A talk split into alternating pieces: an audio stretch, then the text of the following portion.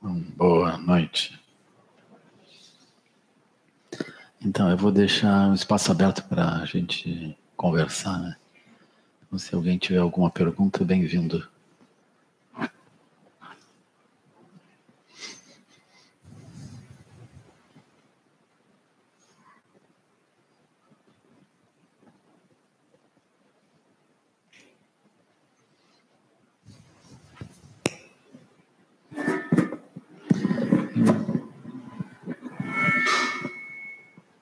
Boa noite, Lana. Boa noite. É um prazer estar aqui mais uma Igualmente, vez. bem-vindo. Uh, eu, eu, já ouvi em várias ocasiões um, você se posicionando em relação à física, alguns elementos da Aham. física e tal, É. a partir do budismo.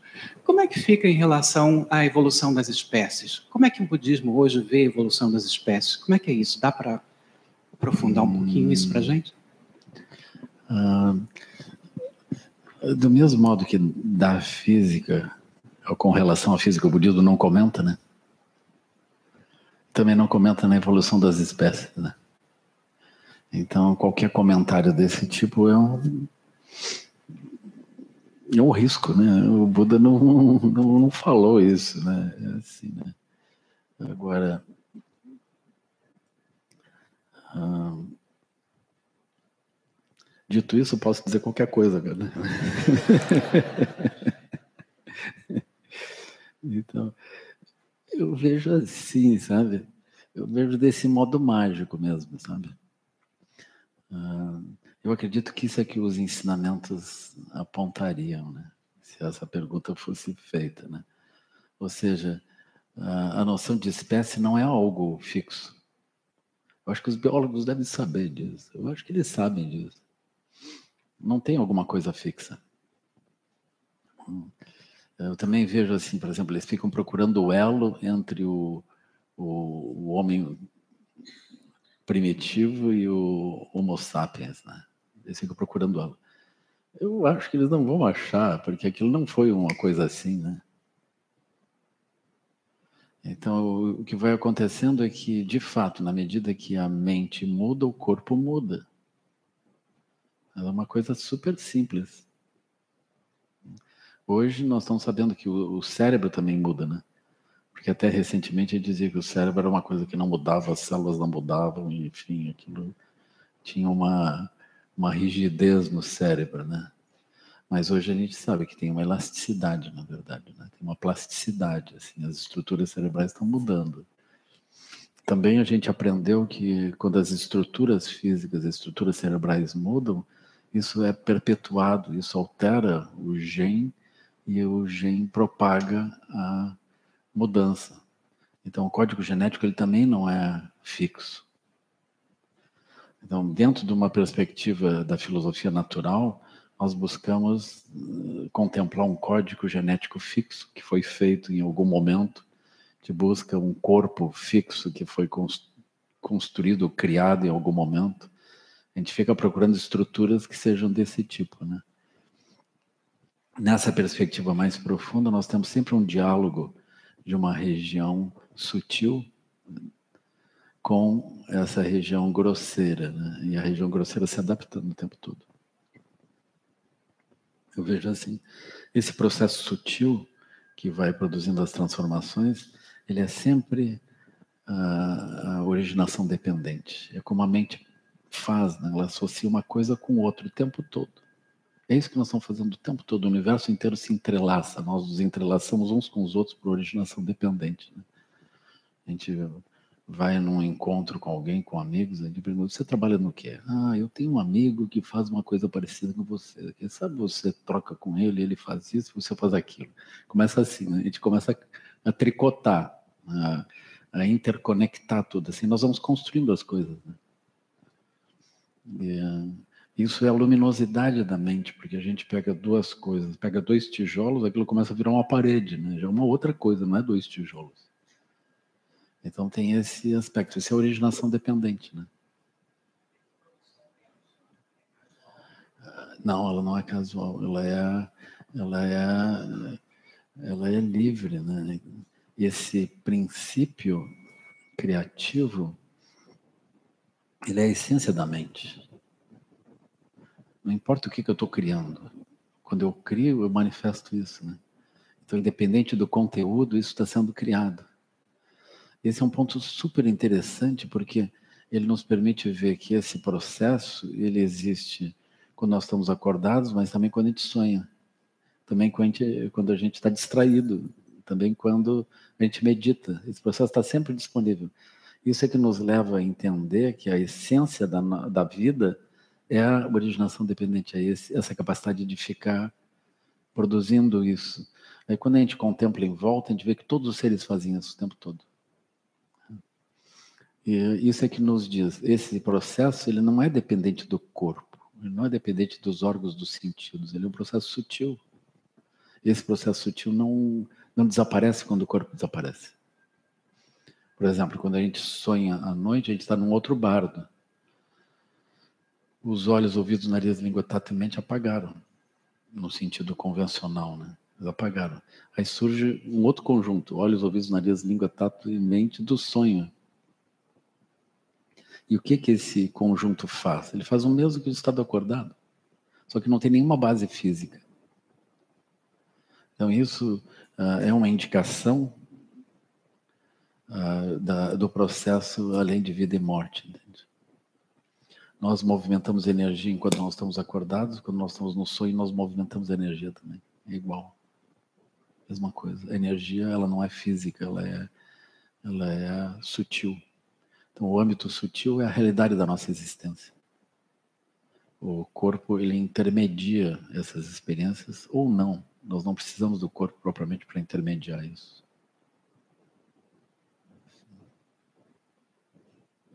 E é na medida em que esse corpo vai sutilizando, a aparência, do, na medida em que a energia e esse aspecto sutil vai se tornando refinado e vai andando numa direção em outra, o corpo muda. Começa o jeito de se comportar, o jeito de andar começa a mudar. Tudo começa a mudar, o jeito de andar, de falar. Eu vi o corpo começa a mudar também. Assim. E depois as estruturas físicas, as estruturas grosseiras, elas se transformam também. Então aí quando a gente vai examinar, assim como eu quando era jovem, né, lia essas coisas, né, criança lia assim, tem uma sopa primordial, né? tem muitos raios, assim, de repente num daqueles tchom, sai um ser, assim, por causa de um raio primordial, assim, essa sopa primordial, um raio, como um relâmpago, né? Relâmpago atmosférico que pega aqueles radicais meio desajeitados, os radicais se combinam, viram uma célula, virou alguma coisa assim, começa a vida, né? Então, isso é muito grosseiro, né? muito grosseiro. Aí surge uma multiplicidade de vidas que, por um processo de competição, elas se selecionam. Né? Aqueles mais aptos surgem, os menos aptos desaparecem. Eu acho isso muito. Enfim, isso é ciência, né? Acho muito estranho. Ah, aquilo são hipóteses, assim, né? A gente não pode nem. Mas é, é isso, né? Já o criacionismo, que é uma outra direção, ele, a gente podia dizer que o budismo, o budismo é um tipo de criacionismo, né? Mas não é um criacionismo onde aquilo foi criado no passado, é um criacionismo permanente, né? Tem um princípio ativo sutil que incessantemente produz, mas não é produzido por outros. Ou seja, a própria vida, a definição da vida, ela se autoproduz, né? Ela, ela se manifesta através da originação dependente, ela vai encontrando outras condições e outras condições. Mas se os seres humanos desaparecem, a vida segue, né? esse aspecto sutil ele segue. Se a gente olhar, por exemplo, uh, o mundo que não diz respeito assim propriamente à vida como nós conhecemos, que começa nas células, né? a gente começa a olhar os radicais químicos, as partículas, etc., nós também vamos encontrar uh, decisões, nós vamos encontrar ordem, nós vamos encontrar os cristais crescendo de um certo jeito. Né? Então a gente vai encontrar escolhas, a gente vai encontrando coisas assim. Né? Ele vai se criando tendências de um certo jeito. Então eu diria que isso também é vida. A vida, ela, ela segue assim nessa esse modo. Então, o universo inteiro está impregnado de vida. Ele não está impregnado de vida na forma como a gente quer pensar assim na, a partir das células, né? Mas ele está impregnado de vida desse modo. Tem alguns experimentos também que são muito interessantes que eu, que eu até guardei, eu fotografei a revista, guardei, mandei para os amigos aquilo, porque é raro, né? Que é um estudo de um cientista indiano que trabalha numa universidade inglesa. Ele estuda uh, aquele, aquelas, aqueles organismos que são chamados extremófilos. Os extremófilos são muito interessantes, é super interessantes aquilo porque eles, eles descobriram os extremófilos porque eles usavam radiação gama para fazer esterilização de, de, de coisas. Né? Então, por exemplo, se a gente submete as células à radiação gama, a radiação gama destrói as células. Ela penetra qualquer coisa, ela destrói tudo. Então a gente quer esterilizar material, bota dentro de uma câmara, bota a radiação gama, aquilo, a gama atravessa atravessa metais também, né? Atravessa tudo, destrói tudo. Eles viram que o material esterilizado com radiação gama, de repente, estava contaminado. Eles foram olhar isso. Aí eles conseguiram ver que algumas células elas rompiam, depois se juntavam. Depois de rompida. Aquilo tipo Frankenstein. Quebra ele, ele. E vira de novo. Então, esse é um ponto super interessante, né? Como que um desses organismos que, é, que foi rompido, ele pode de novo se conectar, né? Então, a vida não estava naquele corpo. Ela é um aspecto sutil que reorganizou aquele corpo. Que é parecido também com a situação a gente tem um ferimento, o ferimento se, se arruma, né? Então aquilo vai indo assim. Aí eles descobriram que vários desses extremófilos são astronautas. Ou seja, vários desses organismos eles viajam com asteroides, com meteoritos, etc. Eles resistem a temperaturas muito elevadas, resistem à radiação cósmica, resistem a tudo isso. Então, eles descobriram que tem uma troca de seres vivos entre os corpos celestes. É assim. Então, nós já fomos invadidos pelos alienígenas. A gente não está sabendo, é um micro alienígena. Né? É assim. Provavelmente, um dos mais recentes veio do planeta chamado Zika. contaminar um mosquito e aquilo vem vindo. Assim, né? Estão invadindo, é um perigo. Assim, né? Interessante. Lama. Aqui. Oi. É quando tu fala, fala é o mesmo, é o mesmo alto-falante, né? Ele que não dá um sentido espacial. Eu gostaria que tu explicasse um pouco sobre terra pura e se é possível viver uh, nesse conceito de terra pura fora do SEB, fora de, dessas aldeias, como transformar um lar num lugar assim. E principalmente eu gostaria que tu me dissesse de que forma conviver dentro de um lar com pessoas que não são budistas e têm hábitos radicalmente diferentes.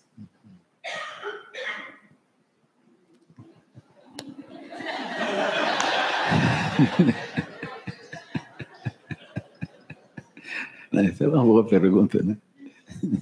Quando me aperta, eu respondo: é isso mesmo. né? Mas. Uh...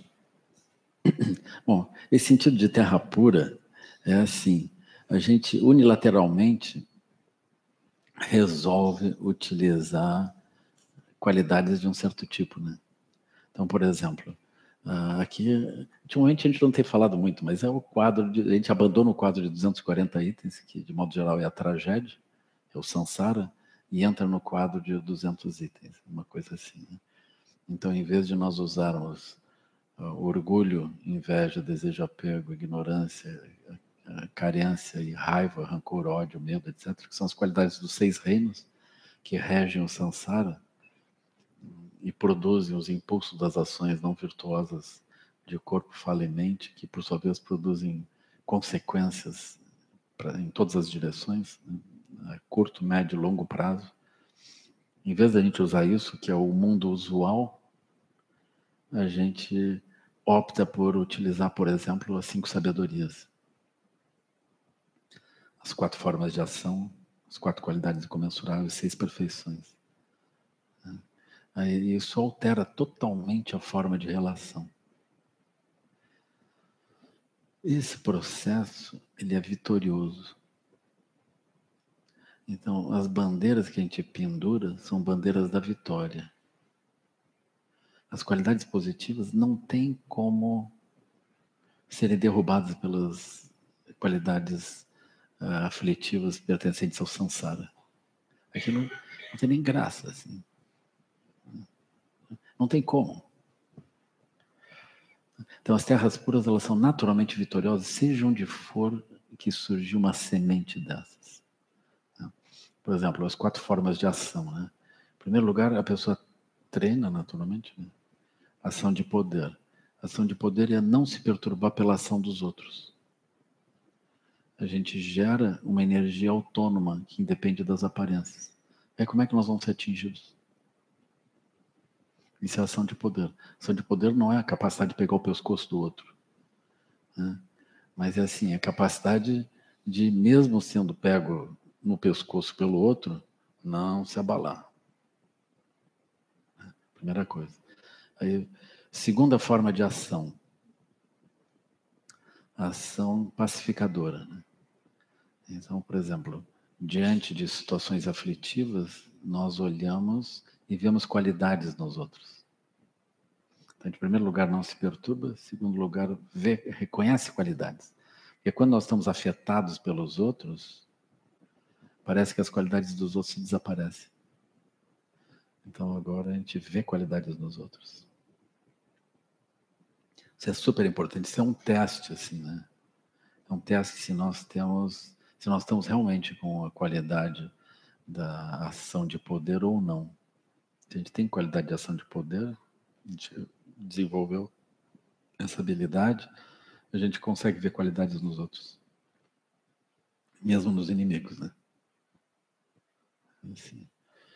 Aí quando nós desenvolvemos a segunda forma de ação, aí vem a terceira. A terceira é a ação incrementadora, ou seja, a gente olha aquelas qualidades positivas do outro e ajuda o outro a se manifestar a partir daquilo favorece os meios para que o outro possa se manifestar através de qualidades positivas. Essa é a terceira forma de ação. Aí vem a quarta, que é a ação irada. Só que a ação irada é uma ação compassiva irada. Ela não é uma ação raivosa irada. Não é uma ação contra alguém. A ação irada é uma ação a favor de alguém.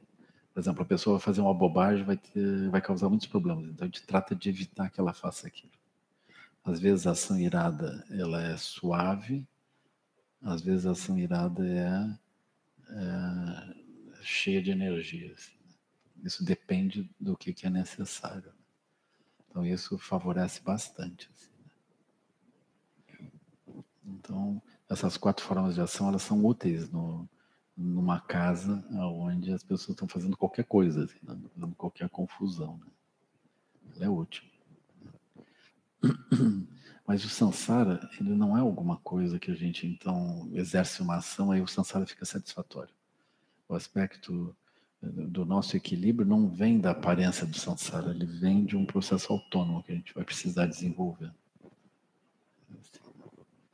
Aí, quando isso se dá, nós temos dentro da ação pacificadora, da ação incrementadora, nós temos as qualidades como compaixão, amor, alegria, equanimidade generosidade, moralidade, paz, energia constante, concentração e sabedoria, que a gente vai estudando. Primeiro a gente vê isso como um aspecto grosseiro.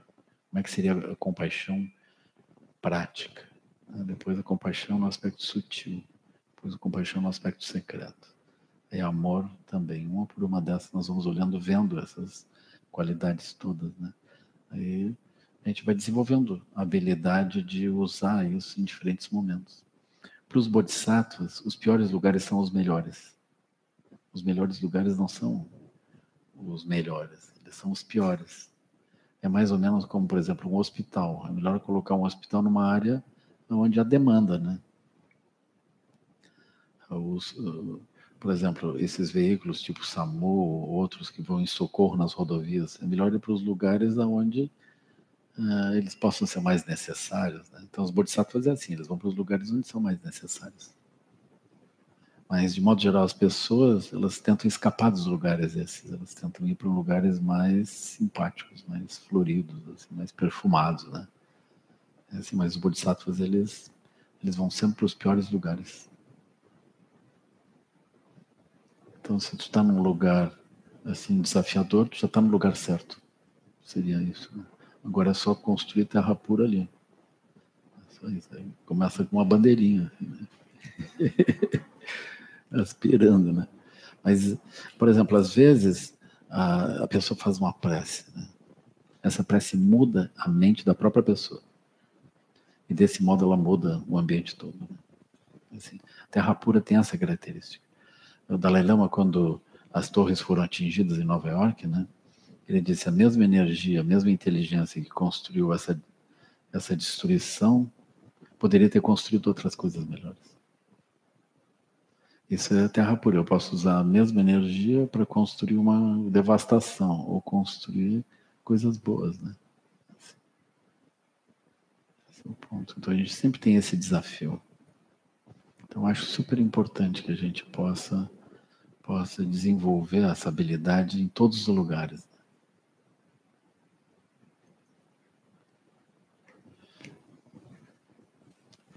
Lama, é... Pois tem uma pessoa lá, né? Como é que é teu nome? Como? Lana. É, minha pergunta, na verdade, é referente a ontem tava, ontem à noite estava falando sobre até um processo de reencarnação, né, e de karma, que hoje foi até assunto nosso, assim, conversando durante o dia, assim. E, e ontem você falou o seguinte que o karma ele está na própria vacuidade. Desculpa. O, o karma, ele está na própria vacuidade. Ah. E que a singularidade, por exemplo, a singularidade, né? O, o, o karma é vacuidade. O karma é, o karma é vacuidade, isso. E a singularidade também é uma vacuidade. Qual? O que? A, a singularidade do eu é, isso, o, isso. seria uma, uma vacuidade. Uhum. Então, isso faz pensar, por, por exemplo, que a, a realidade, ou, ou, até mesmo o, tempo, né, passado, presente e futuro, chega a ser uma vacuidade. É, com certeza. Yeah. E então o que existe na realidade é somente a mente, porque não existe um eu, não existe uma alma, então só existe a mente e mais nada, assim, seria... É que o fato das coisas se manifestarem e serem vazias não retira a existência delas. Então, a gente não vai encontrar uma categoria de existência que substitua a existência inseparável da vacuidade. Todas as existências são inseparáveis da vacuidade. Ou seja, a vacuidade não se opõe à existência. Aquilo existe. É tipo jogo de xadrez. Né? Ele não é peão, não é torre, não é rei, não é rainha, não é bispo, não é cavalo. Mas o jogo funciona. Então tem uma existência ali. É como um filme também. O filme está existindo, tem uma existência. Aquela existência, é, a essência dela é vazia.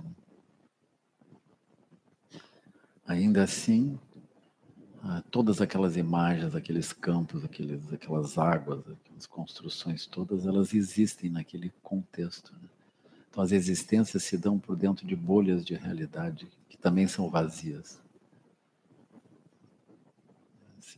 A gente não vai conseguir dissolver as existências associadas à vacuidade para então brotar alguma coisa que eu possa apontar que também está livre da vacuidade. Isso no Zen tem uma imagem interessante que se diz Se todas as coisas se dissolvem na vacuidade, a própria vacuidade se dissolve no quê? Porque aí eu começo a criar um absoluto, uma existência, né? existência como na forma da vacuidade. Eu encontro um absoluto existindo. Daí para Deus é um passo. Né? Aí agora eu olho essa vacuidade com. Aí eu digo, a própria vacuidade é vazia. Então aqui, por exemplo, já que eu encontro as aparências como vazias, eu tento localizar alguma coisa que não seja vazia. Aí eu não encontro. Tudo que eu apontar é vazio também. Aí eu recuo, né? Aí existe um tipo de realidade operando. Ela não, não tem uma existência que transcenda a vacuidade, mas ela opera. Se não operasse, a pessoa não diria: esse é meu marido, essa é minha esposa, esse é meu filho. Né? Isso é super fugidio. Isso é vazio também. Essa aqui é minha esposa, ela está meio gordinha, mas é vazia.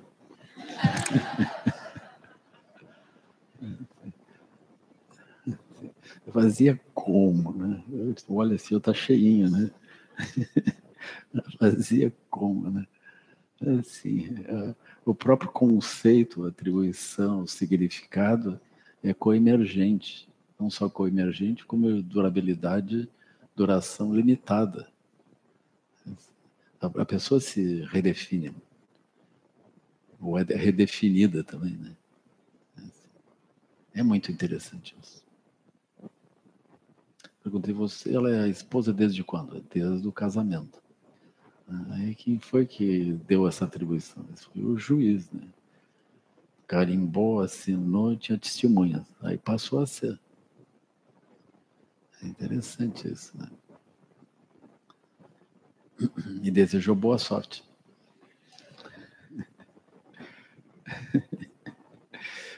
É impermanência, né? Até filho deixa de ser, né? Apela Santa, eu não sou seu filho.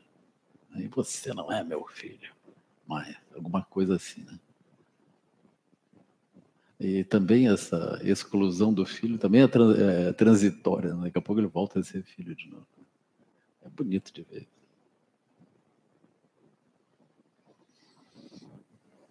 Lama, boa noite.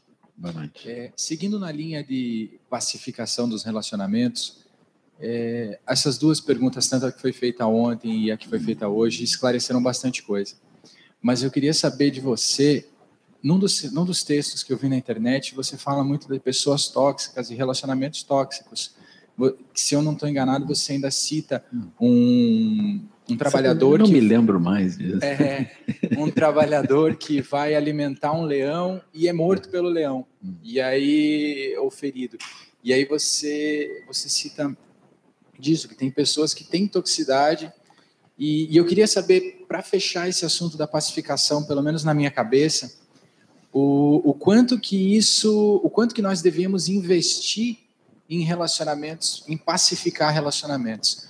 Porque tem relacionamentos que, por exemplo, são com pai e mãe que se rompem, que eles vão estar sempre ali.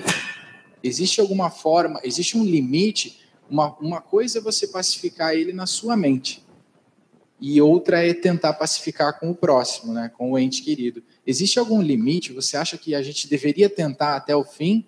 Ou você acha que não? Acha que pela toxicidade que isso vai trazer para a gente, a gente deveria desistir? Interessante. Eu acho que não tem uma regra, né? Não tem uma regra. Uma vez eu vi, eu estava viajando nessa região de essas estradas assim de terra em direção ao Itembezinho, né? Faz uns anos já. Aí quando eu cruzei num lugar tinha um bolo de gente. Eles tinham prendido uma jaguatirica.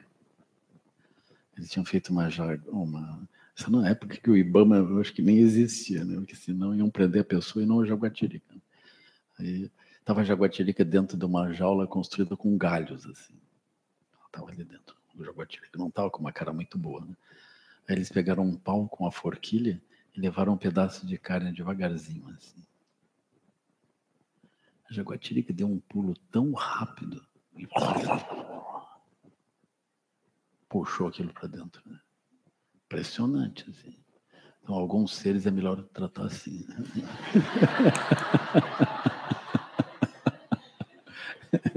né?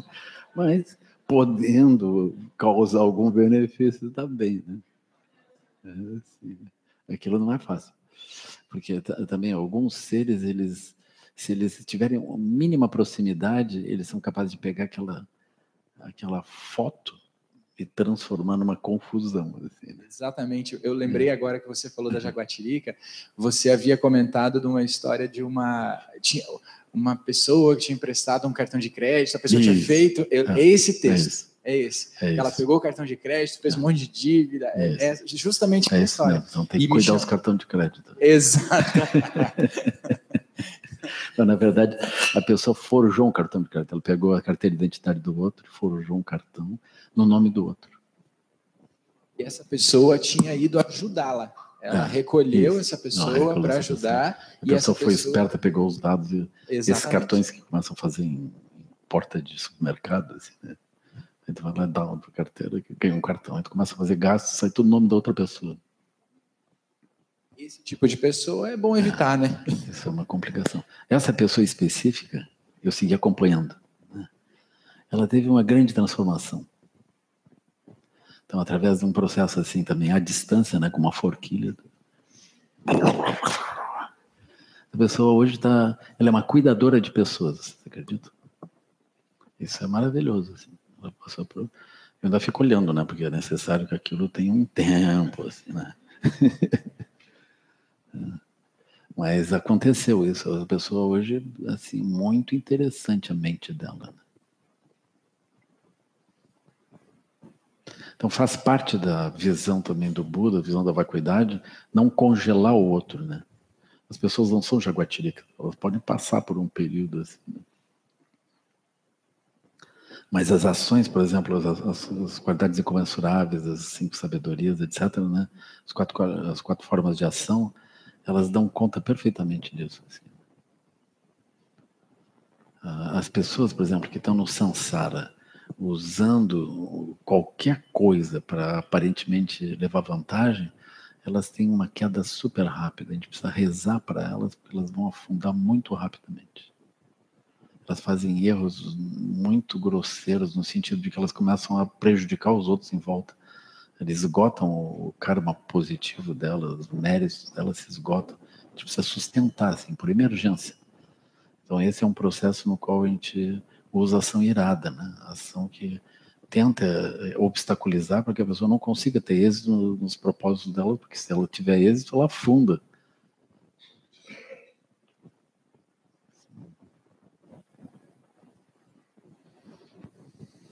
Lama. Aqui. Opa, desculpa. Por favor. Deu um grito aqui. Aqui no fundo. Já tem? Ah, tá. É que ela, ela foi a segunda pessoa hoje à noite que. Depois a gente vai ter uma entrevista privada e eu converso contigo, não tem problema. Posso perguntar? Uhum. É, ainda a questão que envolve é, renascimentos, etc. Né? É, a mente é além de uma propriedade humana, pelo que eu entendi. É. Ela Aí vem uma, uma primeira pergunta: se no, na visão budista a mente é tudo, é um, é um tipo de mentalismo. E aí a segunda pergunta em cima dessa: é, é, se mente e estado básico é a mesma coisa ou duas faces da mesma coisa, ou qual a relação entre elas? É, todas as manifestações são a natureza primordial. Uh, agora essa palavra mente, ela é, uh, ela é meio complicada, assim, porque Uh, a gente usa diferentes palavras para mente de acordo com as funções né, que está sendo usado, né? Mas o budismo ele não é, ele ele converge para um ponto que a gente vai chamar de natureza primordial. Né? Ele não tem ideias, ele não é um ponto que tenha conteúdos. A mente tem ideias, tem conteúdos. Né? Então é como se fosse algo que produz a operação da mente, mas não é propriamente esse funcionamento da mente. Né? Espaço básico. Então, espaço básico e mente são coisas diversas. Eu, a mente, é, ela emerge do espaço básico. É, a mente, ela, de modo geral, tem objeto. Ela reconhece objetos separados, ela associa coisas e faz coisas. E o, o espaço básico é de onde brota o, é o impulso, o aspecto cognitivo. Mas ele ele ele está incessantemente disponível. Ele não é alguma coisa que tem incessantemente manifesto, incessantemente disponível. É uma presença, uma presença sem conteúdo, enquanto que a mente tem conteúdo.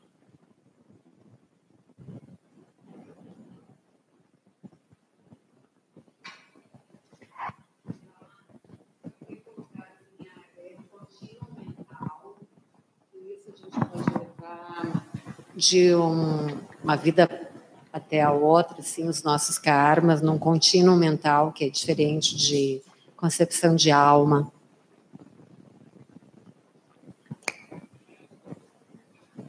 É esse contínuo mental, se a gente imaginar que a natureza primordial, aí tudo bem.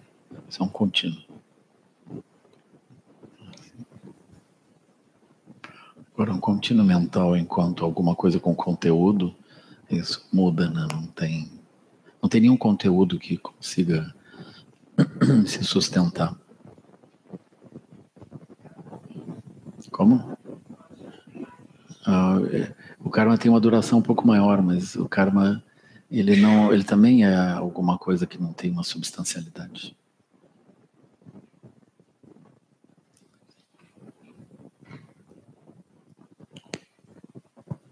Oi, Lama.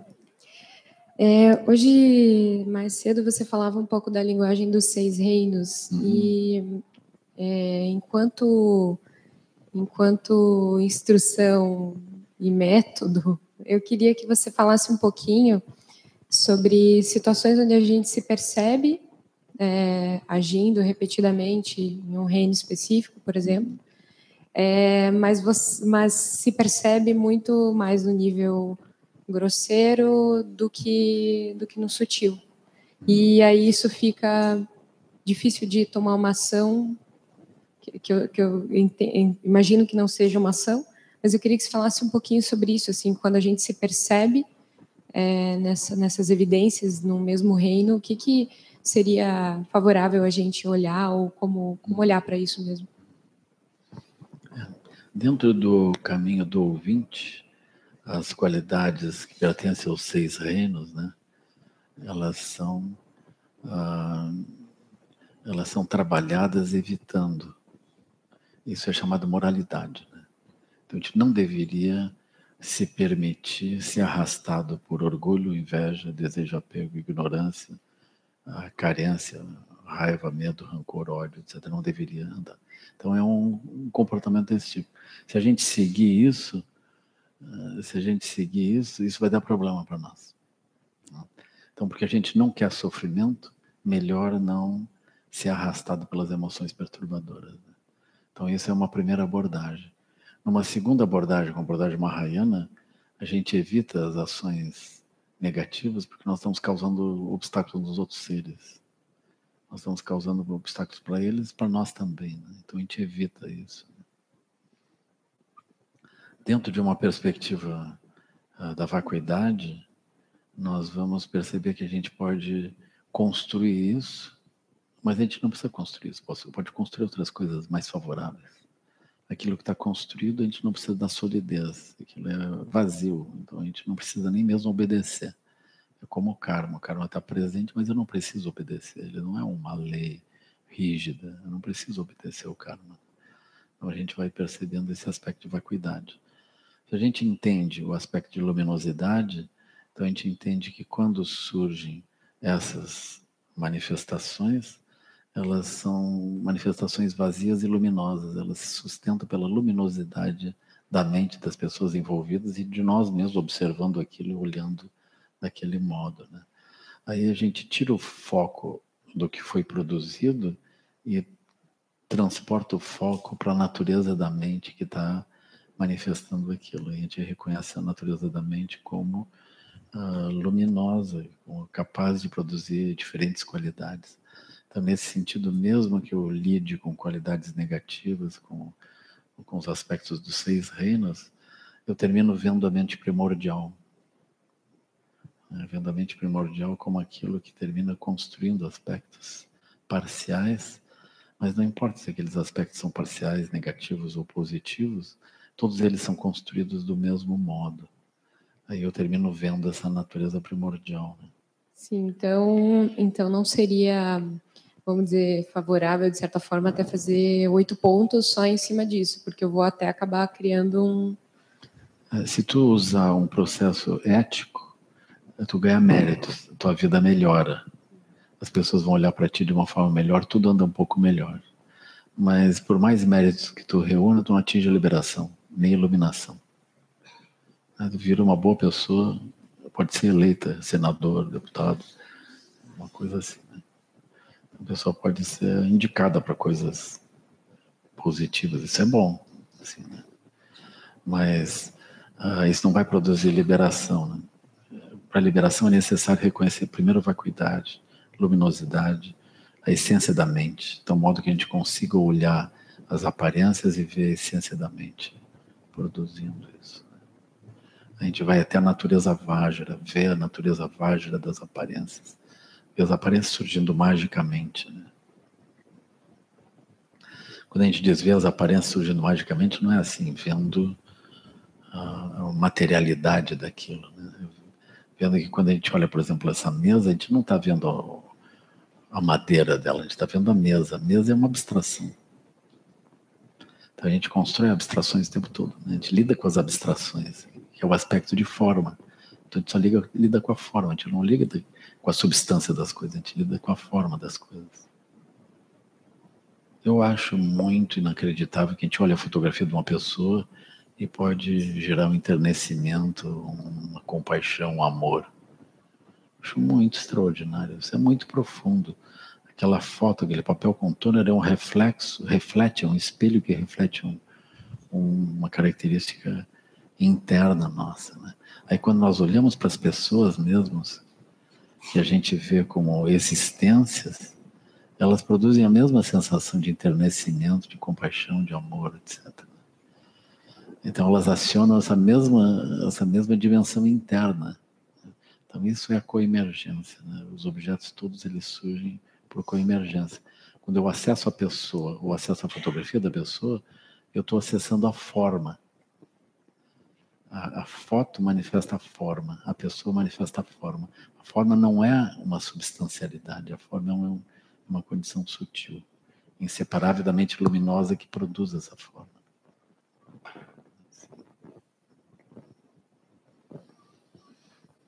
Não sei que. Enfim, né?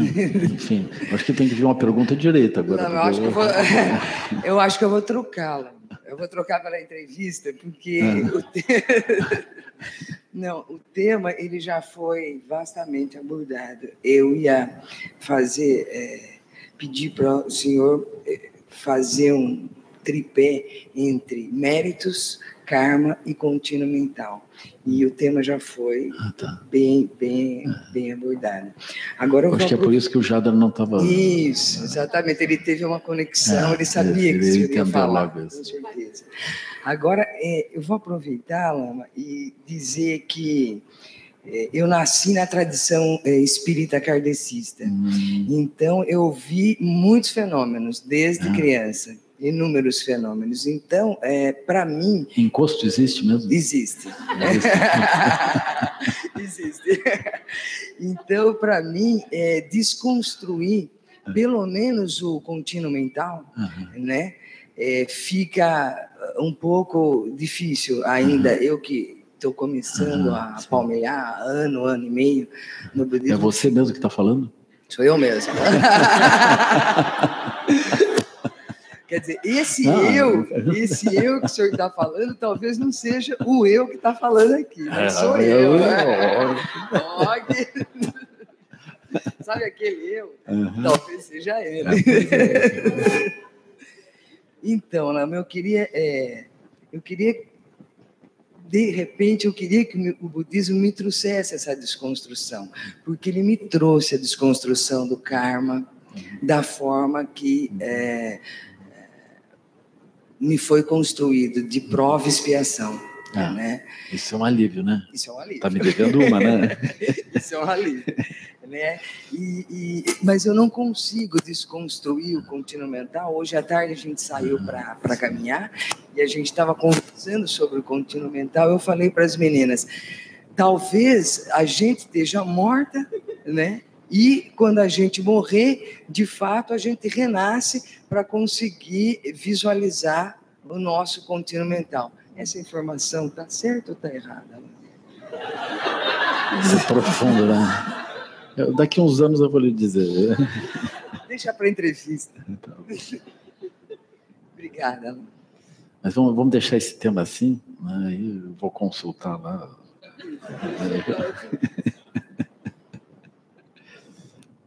Lama, acho que a gente... Boa noite. Você de novo? Estou em outro período. Né? é, tem uma frase assim clássica já sua que diz que a gente busca felicidade nos processos causais e que a nossa energia, é, direcion... é, nosso movimento é direcionado pela energia. Isso me dá uma impressão, nesse momento, que a causalidade não existe. No entanto, para o karma, algumas as ações elas são causais. Então eu fico na dúvida, é uma dúvida assim que está me preciso desse tirar isso onde se encaixa e onde não se encaixa. Qual é a validade da causalidade dentro do budismo e onde, por exemplo, quando o senhor fala da originação dependente, não tem causalidade nenhuma. O que a ciência busca por causalidade. Mas no karma, eu não vejo originação dependente, só se fala do, da causalidade. Onde eu soluciono isso? Ah, ah, o karma também tem originação dependente. É assim, né? Mas só que aquilo é como se a originação dependente tivesse condicionada, né? Então aquilo já flui naquela direção. Assim. Então vamos dizer, o, o, a semente de arroz não produz uma folha de soja, ela produz uma folha de arroz, né? Aquilo tem, uma, tem um condicionamento ali dentro. Agora, o, o, o karma, uh, esse, o condicionamento ele nunca é exato. Ele nunca é perfeito. Tem uma margem de, de possibilidade de alteração disso. Então, o karma, ele não... Ele produz uma causalidade, mas não é uma causalidade exata. É uma causalidade que é vazia também. Né? Mesmo nessa... tem, um, tem um ponto que eu acho que tranca um pouco, que é assim, a gente pensa que aquilo que vazio, que o que é vazio não existe. Então, eu tenho uma causalidade, essa causalidade, o aspecto mais profundo dela é a vacuidade, ou seja, uma causalidade livre da causalidade. Porém, é uma causalidade que está operando. Ela está operando. É, às vezes a gente observa isso, por exemplo, vocês estão vendo um filme, né? O filme tem uma causalidade. A causalidade dentro do filme não existe, mas ela está ali, né? Está ali. Então a gente está, por exemplo, vai fazer um jogo de futebol, aí os meninos se juntam e vão jogando, um usa um time, outro do outro. Então surgiu uma causalidade. Tem uma coisa kármica operando ali. Aí deu o apito final, acabou a causalidade. E como um filme, aquilo existe por um tempo e cessa. Mas enquanto existe, aquilo está valendo. Só que aquilo não é fixo não é fixo. É como um jogo de tabuleiro. As pedras têm um significado. Tem um karma operando ali dentro, rígido. Qualquer pessoa que quiser fazer uma coisa que não é bem aquilo, não pode. Terminou o jogo, as crianças pegam as peças, botam em qualquer direção lá e acabou. Como é que é isso? Antes não podia, agora pode? Então, eu, eu instalo aquilo ou não instalo. Eu tenho a liberdade de instalar ou não instalar.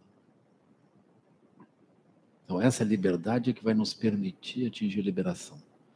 Porque uh, se a gente computar todos os karmas já acumulados e os encostos, aquilo todo, a nossa liberação, pá, não tem chance nenhuma. Especialmente se a gente tiver que ficar pagando, né? Pagando, pagando, pagando. Aí depois o outro sofre, aí ele paga, paga, paga, aquilo um paga e o outro paga. Na, naquela sabedoria da causalidade, eu poderia ouvir sabedoria da vacuidade? Ah, ah, eu acho que é melhor é, falar sabedoria da causalidade. Mas essa sabedoria da causalidade, ela tem a liberdade natural. É como alguém, por exemplo, a pessoa, ela tem raivas diante de um certo tipo de coisa. Pode dizer, esse é o karma dela. Falar com o astrólogo, ela é virginiana, no mínimo. É uma coisa assim. Né? Mas isso, é, deve ser, né? Aí a pessoa, então ela tem karmas, né?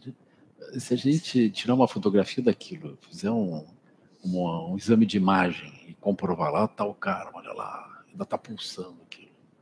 Né? A gente vai prender a pessoa naquilo. Mas a essência da pessoa não é aquilo. A pessoa é livre daquilo. Aquela raiva vai desaparecer. Se tu quiser uma lei sobre aquela raiva, é assim: a raiva não é permanente, ela vai passar. É isso. A pessoa não é aquilo, entende? Então, ainda que aquilo esteja ali, esteja o fator causal operando, aquele fator causal, causal ele não tem a capacidade de se sustentar.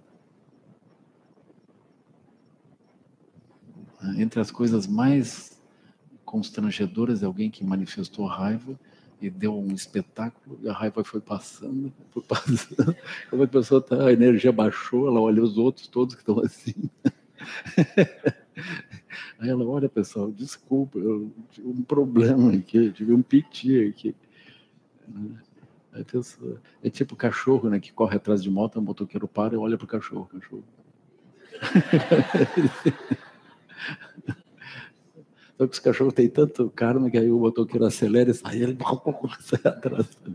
Esse é o dia a dia do SEB, né? Isso que eu estou contando. Mas o karma é alguma coisa que a gente não tem isso. A gente não consegue nem tipificar a pessoa por as suas características. Porque a pessoa muda, né? É muito bonito de ver isso. Eu pude acompanhar também jovens assim manifestando obstáculos e coisas. Depois eles não manifestam mais. Aquilo passa. É muito bom isso. Obrigado.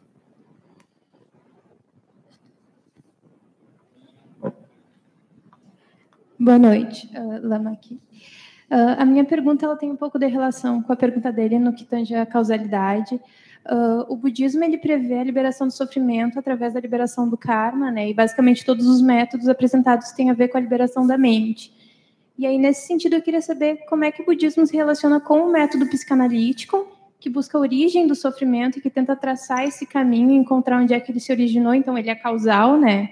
É um método causal. E principalmente com o conceito de trauma, porque o trauma ele tem uma origem e aí, principalmente na psicanálise, a gente tenta buscar a origem do trauma e o sofrimento, então, ele só poderia acabar no momento em que tu encontrar onde é que ele começou e puder traçar todo esse caminho.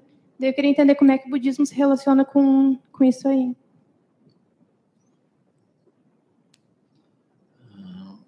Na visão budista, por exemplo, é mais rápido se a pessoa disser, bom, eu tenho isso, eu tenho esse obstáculo. Agora, o que, que eu faço com isso? Se ela conseguir assumir a liberdade que ela tem de seguir ou não seguir aquilo. Se ela conseguir fazer isso, ela está curada. Se ela não conseguir, pode ser interessante localizar onde é que começou aquilo para praticar metabhavana, que é um processo não causal. É olhar para o outro e reconhecer a dor do outro, do agressor, né? reconhecer a circunstância toda, o sofrimento dos seres, etc.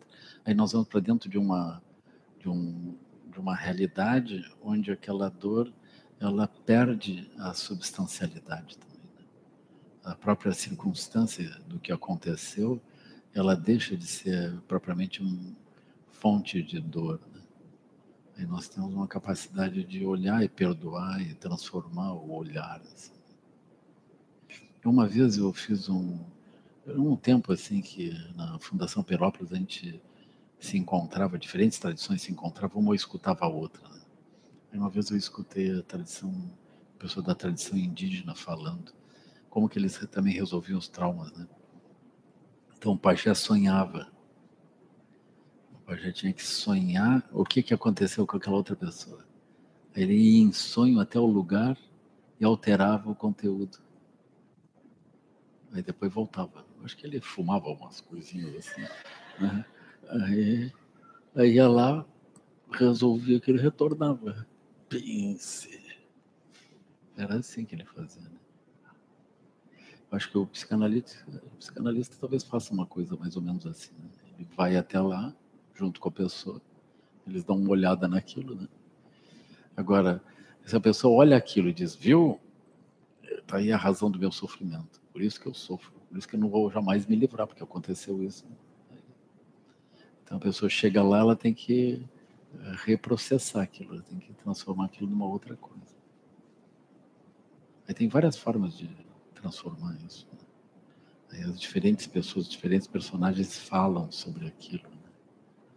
Eles também revelam suas dores, seus enganos, suas confusões.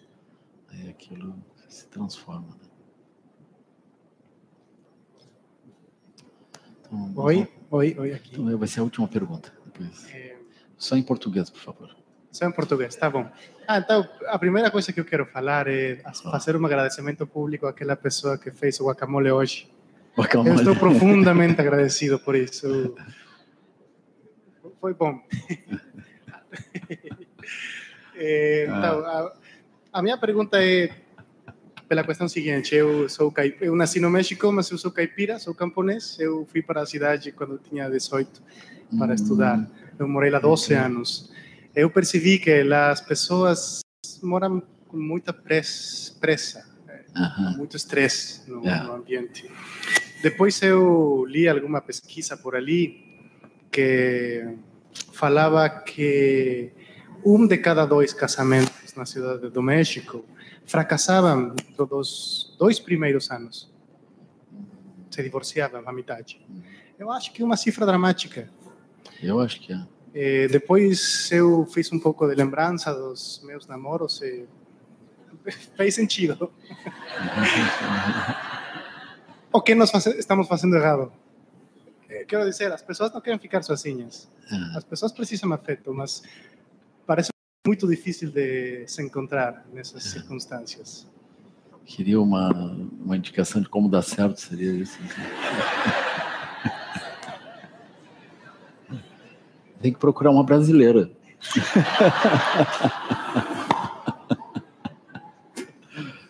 Eu tentei Aqui a estatística é melhor. Né?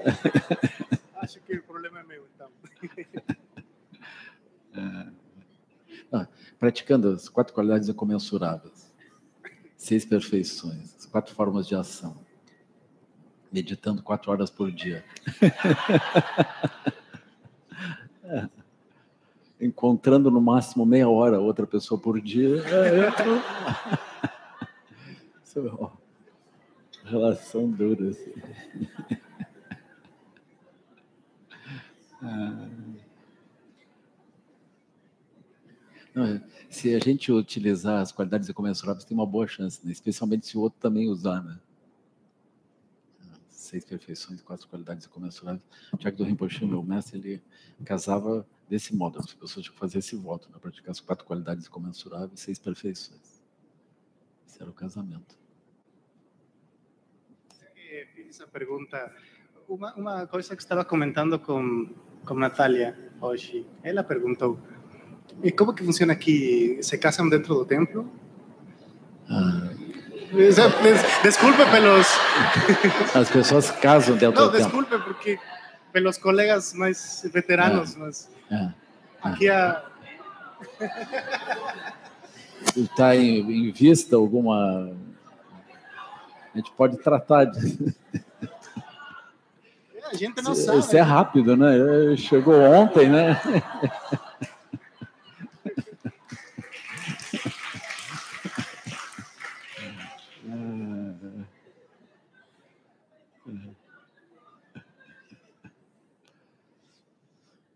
que nós vamos fazer dedicação. que os méritos desse encontro se expandam e toquem a todos. O Mestre Universal da Paz e da Compaixão, Sua Santidade Dalai Lama, juntamente com todos os mestres e todas as tradições que veiculam essa mensagem, tenham longa vida. Que todos estejam a salvo de gerar pensamentos negativos, o obstáculo mais destrutivo. Que esses pensamentos nunca surjam em nossa mente e que todos os seres também estejam livres de pensamentos negativos. Ao longo de minhas muitas vidas e até este momento, cansado, inclusive os méritos gerados por esta prática e todas as que vier a conseguir, possam a doença, guerra, fome e sofrimento diminuir para todos os seres aumentam nesta em vidas futuras, possa eu claramente perceber todas as experiências como sendo tão insubstanciais quanto o tecido do sonho durante a noite, e imediatamente despertar para perceber a manifestação de sabedoria pura no surgir de cada fenômeno. Possa eu rapidamente alcançar a iluminação para trabalhar sem cessar pela liberação de todos os seres. Budas e Bodhisattvas em conjunto, seja qual for a sua motivação, sua ação benéfica e preces auspiciosas, seja qual for a sua onisciência, realizações e poderes benévolos, e seja qual for a sua imensa sabedoria, realmente venho para beneficiar os seres, rogo para que possam alcançar as mesmas qualidades. Neste exato momento, possam nem mesmo os nomes doença, fome, guerra e sofrimento ser ouvidos pelas pessoas e nações da terra, mas possam sim sua conduta moral, mérito, riqueza e prosperidade crescer e possam suprema bem-aventurança e bem-estar sempre surgir para elas. King Lom Chosum Ring Lom Che Zalin Sasum Chapar Pel Chosun awadan vidraudo sungele cho. Então, boa noite.